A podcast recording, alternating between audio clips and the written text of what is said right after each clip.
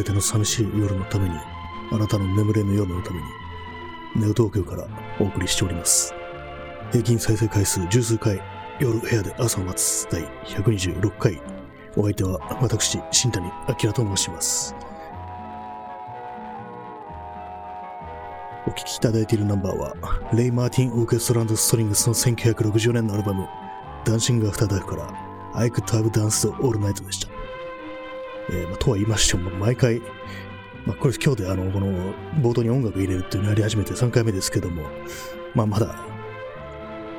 3回目ですけども、毎回同じ曲をかけて、毎回同じように紹介しているという感じなんですけども、このオープニングいかがでしょうか？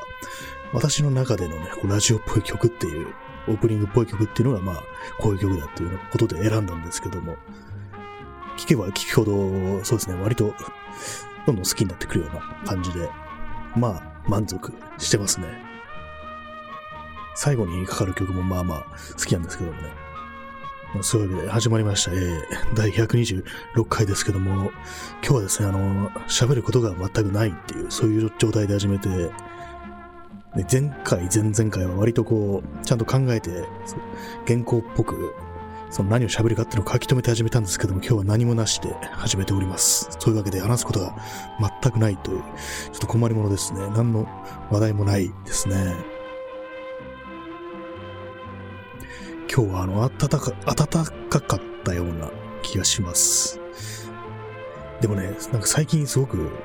寒い、寒くはないんですけども、なんかこう、自分が熱を発することがすごく減ってるような気がして、まあ、っていうのも、運動とか筋トレ一切やってない上にこう、体の筋肉量がもうすごく落ちてて、それであの、なかなか熱を作り出せないように、そういう風になってるのかななんていう風に思うんですけど、皆様いかがでしょうか？やっぱり同じようにこういう情勢だと、運動不足に陥ってるって人は結構多いんじゃないかななんていう風に思うんですけどもね。そういう感じなんでね、もう、何かしらちょっと運動した方がいいのかなと思うんですけども、最近は本当に何もこう、やる気がないっていうか、特にあの、ひどく、ここ数日特にひどいっていうような感じで、特にあの、なんか前々回、ちょっとね、頑張っていろいろ変えて、音楽とか入れたりとか、なんかラジオっぽい工場考えたりとかしたらなんか、なんかね、その次の日から、こう、がっくりと来たような、なんか急に元気がなくなったような感じになってしまい、まあ、といってもまあね、その、1日2日の出来事なんですけども、なんかそういう感じで全然こう元気がないっていうような感じで過ごしておりますね。皆様いかがでしょうか。このね、あの放送、まあその、前工場っていうんですかね、オープニングの喋りでこう、平均再生回数十数回っていうふうに言ってるんですけども、これは本当にまあず変わらないというか、10月ぐらいまではまあ20回ぐらいはあったんですけども、ここね、12月ぐらいからも十数回っていうような感じに落ち込んでて、前結構あったのは何だったのかなっていう、脱落した人がそれなりにいたのかななんていうふうに思うんですけども、まあ、そういうわけでね、全然こう伸びないポッドキャストをやっております。新谷と申します。えっとですね、まあそんな感じであの、ね、同じようなね、全然伸びないなっていうふうに思ってる人とかいるのかなと思って、こう、ポッドキャスト再生回数伸びないで検索してみたら、やっぱりね、そう同じようなことを書いてる人がいて、でもその人は、あの、その伸びないということは全然気にしてないっていう感じで、で、しかもかなりね、長く続けてるっていう人なんですよね。最初はあの一人でやってて、途中から友人と一緒に喋るっていう形でやり始めたってそういう人だったんですけども、3年ぐらいね、やってるっていうようなこと言ってて、すごいなっていうふうに思いましたね。最初は一人でやってて、途中からまあ、仲間ができたと。一人、仲間、もう一人ね、あの、相方がいると、それなりにまあやりやすいだろうなというふうに思うんですけども、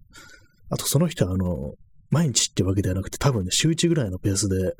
やってるっていうようなね、ニュアンスだったんで、まあね、自分がこれ毎日やってるってことを考えると、ね、さすがにそろそろ息切れしてくるな、なんていうような、そういうことを思ってしまうんですけども、まあ、もうすぐね、あの、まあ、半年、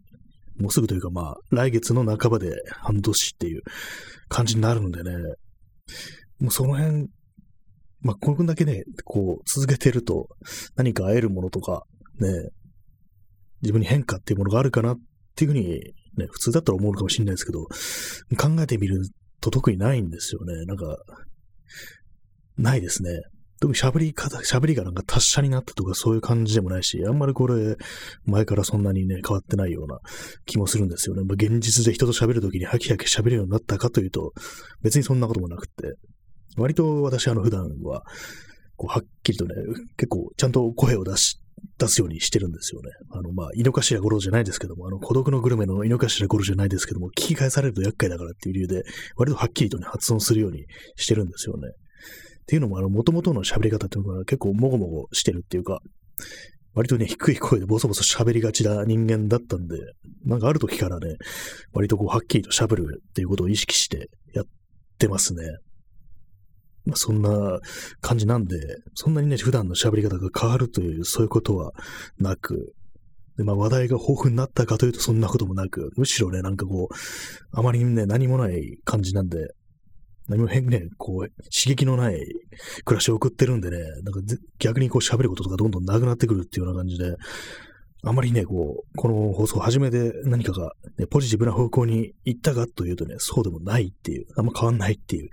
そういう気がしてしまいますね。まあそういうわけでね、かなり、なんか、どうね、反応したらいいよ、いいかわからないようなね、こう、ことを喋ってますけども、結構、その、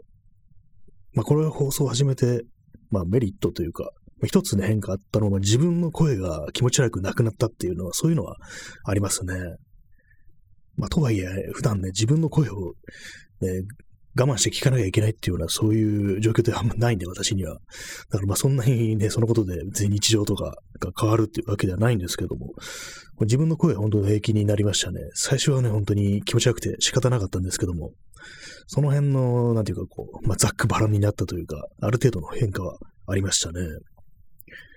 こういう感じなんで、ちょっとね、あの、ポッドキャスト、まあ、始めるにあたってどうやったかみたいなのとか、あと、まあ、始める前のね、こう、なんていうか、こう、マインドというかね、いかにしてこの喋るということに対する抵抗感を乗り越えたか的な、そういうのをちょっとまとめてなんか書こうかなみたいな感じに思ったりしてるんですけども、多分読んでもね、何のね、こう、得にもならないような感じになりそうな気がしましてますけども、単純にあのね、その、何をどういう道具を使って、まあ、マイクだとか、パソコンだったら、まあ、ソフトとか、そのどういうのを使ってやってるとか、まあ、そういう情報って結構たくさんあるんですけれども、まあ、検索したらたくさんあるんですけども、割にこう、喋ることに対する抵抗感っていうのと、あと、まあ、そうですね、喋ることに対する抵抗感と、はい、何を言っていいのか分かんなくなりましたね。こう、話題がない場合にどうするかっていうことですかね。まあそんなわけでね、ちょっとね、まとめようかなと思ってるんですけど、今も完全に失敗した喋りになってましたね。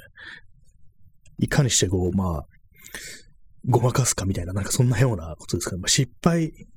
いいね、いい放送、受ける放送とかじゃなくて、なんていうかこう、くだらなくてもとりあえずやっていくみたいな、なんかそういうすごく敷居の低いというかね、意識の低い放送をやるにはどうしたらいいかみたいな、そういうことを、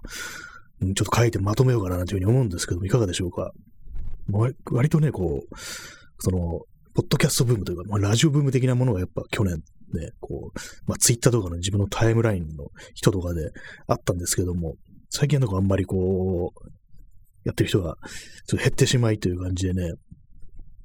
なんかそういうふうなことをまとめたら、なんとなくまた人が増えるからなんていうふうにちょっと思ったりするんですけども、まあとはいえね、まあやっても特にね、何かいいことあるかっていうと、そんなわけでもない。いいことというかまあ、ね、元気になるとか、喋りが達者になるとか、そういうことってなんかそんなにはな、そんな変わんないなっていう、そういう気がしますね。あんまりこう目に見えてこう上達するとか、なんかそんなようなことはないような気がしますね、この放送始めて。まあ確かに最初の頃の放送を聞くと結構まあ、なんていうかね、こう最初のなんか喋り方が結構普通の日常に近いというか、ちょっとね、あのなんか、まあ、悪そうな喋りって言ったら変ですけども、なんかちょっと舌とかね、ちょっと巻き気味だったな、みたいなね、感じで、割と自分の喋り方の癖みたいなのが少し分かったような気がしますね。そうですね、このポッドキャストとかラジオをやって気づくことって、大体ね、あの、プラスのことじゃなくてマイナスのことに気づくことが多いですね。自分にはこれがないとか、これができないとかね、そういうようなね、ちょっと欠点にはね、ある程度気づきやすいような気がします。まあ、喋ることの話題がないとか、喋った内容についてね、深く掘り下げることができないっていうね、まあ、そういう弱点みたいなものが少し見えてくるんで、だからその辺、まあ、そう、話の引き出しが少ないとか、ね、あんまりこう詳しく知らんとか、知識が薄いとかね、そういうことは割と気づけるような気がするんで、まあその辺あたりをこう、改善したいとか、なんかそういうことを思ってるような人がいたら、もしかしたらこういうポッドキャストをやることによって、そういうね、弱点を洗い出すことができるんじゃないかなっていうふうに、ちょっと今思ったりしましたね。まあ私の場合、こう、洗い出せはしたんですけども、そこを改善する記録がないっていうような感じでね、こう、話題がない、話題がないって言ってね、その話題を増やすようなことをしてるかというとそうでもないですからね。話題がないことについて話し続けたらね、もうこの放送はかなりの、ね、ベテランっていうね、枠に入りますからね、ひたすら話題がないっていうことを話し、話してるって、話題がないことが話題になってるっていう、そういう放送になってしまってるんでね。まああんまりね、こう、そう、趣味というかね、好きなものがあんまりないっていうね、そんなことにね、気づかされてしまう、ちょっと怖い遊びですね、このポッドキャストっていうのは。まあ、そういうようなことに気づいたんですけども、ね、まあ、とはいえね、人のね、なんかいろいろ喋ってるのは、聞くのが好きなんでね、誰でもいいから続けてほしいな、なんていうふうに、やって誰でもいいからこう始めてね、こう続けてほしいな、なんていうふうに思ったりはしてますね。本当はね、もう何回も何回も言ってますけども、本当本当はこの放送は爆笑トーク100連発っていうそういう風なことになるはずだったんですけども、全然そういうことにならなかったっていう、あれで、いかにこうね、あの、人を笑わせるね、ことをしてるっていう人が、いかにね、どれだけ頑張ってるかってことが分かりましたね、本当に。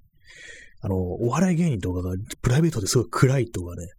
むっつりしてるっていうね、むつっとしてるっていう人、なんかたまにいますけれども、なんかそういうの分かるような気がしますね。すべてそのね、こう、自分のがその芸人として喋ってる時に、そのね、元気っていうか記録みたいなのを回してしまい、こう、プライベートでは全然暗いみたいなね、そんなようなことになるっていうのは確かにありそうだな、なんていうふうに思いましたね。まあ、というわけで、もうちょっとね、今日もなんかあまり話題がないままダラダラと、ポッドキャストでポッドキャストの話をするっていうのもなんかちょっと、あれだなと思うんですけどもね、本当外部のね、話をもう少ししたいところですが、特に思いつくこともなく、思いつくのは本当になんか社会問題というか、まあ、昨今の政治とかね、なんかそういうようなことになって、基本的にこう、あれなんですよね、胸くそ悪いことっていうかね、もう、まあ、いつも死なないから、あいつみたいなね、なんかそんなような話になってしまうんで、結構ね、そういうのはね、言ってる方も、喋ってる方も結構しんどくなってくるんで、ちょっと避けたいなみたいな、そういう気持ちはあったりしますね。まあ、そういうわけでね、今日もお送りしてきましたけども、まあ、話題がないんでね、今日はこの辺で終わりたいと思います。というわけでね、今日早いですが、この辺りで終了とさせていただきたいと思います。えー、最後にお聴きいただくのは、レイ・マーティン・オーケストラストリングスの1964年のアルバム、ダンシング・アフター・ダークから3 o'clock in the morning です。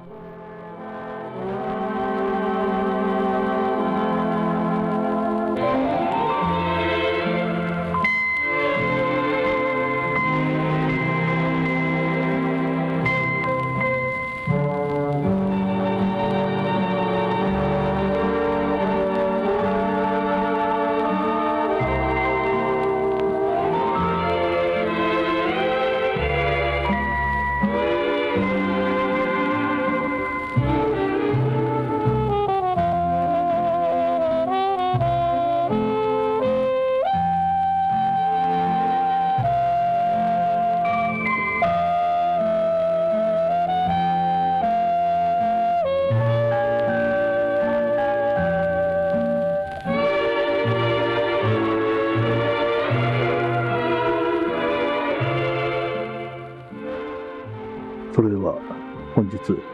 1月26日の放送をすべて終了いたします。